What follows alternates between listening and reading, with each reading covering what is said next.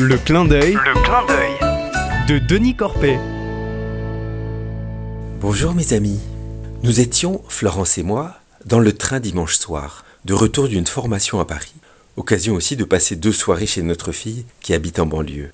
Plus qu'une heure ou deux avant Toulouse, mais le contrôleur repasse. Monsieur, dame, contrôle des billets s'il vous plaît. Nous ressortons nos smartphones avec le QR code SNCF.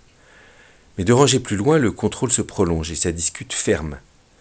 Tout le wagon comprend qu'un jeune, monté à Bordeaux, voyage sans titre de transport. Il prétend d'abord qu'il était à la bourre et qu'il a sauté dans le train au dernier moment sans avoir le temps d'acheter son billet. Le contrôleur le rassure. Pas de souci, on va régulariser ça tout de suite. Et il sort sa mini-imprimante. Le jeune homme avoue alors Euh, j'ai pas d'argent sur moi, je suis au chômage, je vais justement à un entretien d'embauche. Le contrôleur lui dit que, dans ces conditions, il est tenu de dresser un procès-verbal établissant qu'il est redevable du montant du titre de transport, augmenté d'une pénalité. Silence embarrassé du jeune. C'est alors que l'un des voyageurs se lève et s'approche des deux hommes. Un monsieur un peu âgé, en veste et cravate. Il s'assure auprès du contrôleur qu'il n'y aura pas de pénalité si le prix du billet est réglé immédiatement. Le contrôleur confirme. Dans le silence complet qui s'est installé dans la voiture, l'homme sort sa carte bleue et règle alors le billet du jeune, environ 25 euros.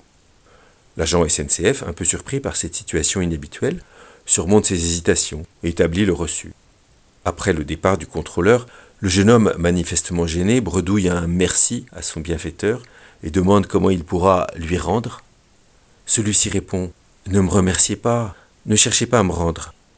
Quand j'étais jeune, j'ai connu des jours difficiles, et moi aussi des gens m'ont aidé sur mon chemin. Alors je suis heureux de pouvoir vous rendre service.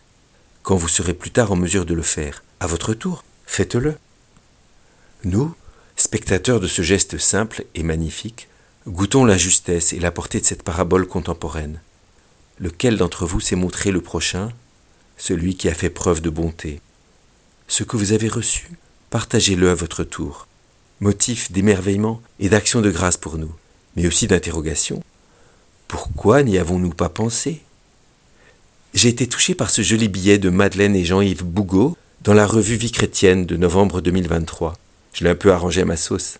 À bientôt, mes amis!